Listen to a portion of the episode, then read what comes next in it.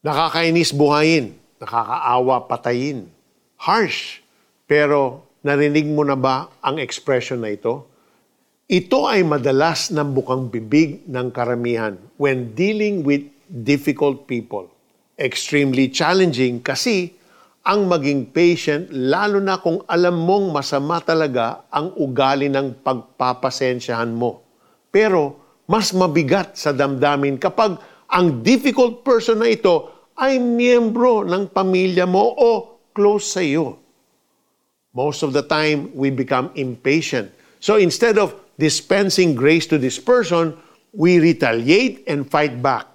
Kung minsan naman, maiiyak ka na lang sa sobrang galit. But some people would choose to pray for that person. Ang tanong, can you wait for God's answer even if it means waiting for 25 to 50 years? Kaya tuloy, all you can think of is kailan ba talaga siya magbabago? You might know someone who you think needs to change because he or she is toxic, full of negativity, full of hate, unapologetic, selfish, and yet you love this person so dearly. Kahit na nakakaasar ang taong ito, ayaw mong mapahamak siya what can you do?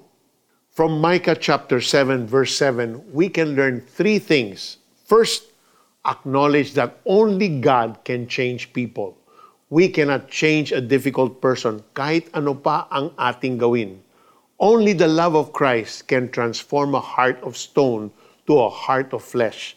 Walang pusong bato na hindi kayang palambutin ng pag-ibig ng Diyos. Second, Be patient and trust in the Lord. Kay Jesus ka magtiwala na kaya niyang baguhin ang taong ito. What you can do is to ask for God's grace to continue being kind and compassionate with this difficult person. Don't give up on doing good. Be patient. Hindi ka lugi kung ikaw ang unang magmamahal at magpapatawad. And third, pray and wait for God's answer, not in your terms, but on His terms. Pray sincerely and continuously for this person. Wait in eager expectation na sasagot si Lord sa iyong panalangin upang mabago ang difficult person na ito. Kahit gaano pa katagal, always have an open mind and sensitive heart to receive God's answer. Maari kasing ang sagot niya ay hindi sakto sa expectations mo. Halika, mag-pray tayo. Lord, nagtitiwala ako sa hatid ninyong pagbabago. Salamat na maaasahan ko kayo. Alam ninyong mahal ko si, say the name of that person, at ayaw ko siyang mapahamak. Umaasa ako kayo ang kikilos at magbabago sa Kanya Tulungan din ninyo akong maging mabuti, mapagmahal, at mapagpatawad. Kahit ito'y mahirap gawin, maghihintay ako na may galak sa puso dahil alam kong diringgin ninyo ako. Amen. For the application, think about the difficult persons na gusto mo magbago. Isama mo sila sa iyong prayer list and pray for them one by one.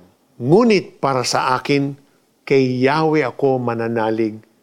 Hihintayin kong may pagtitiwala ang Diyos na magliligtas sa akin at ako'y kanyang diringgin.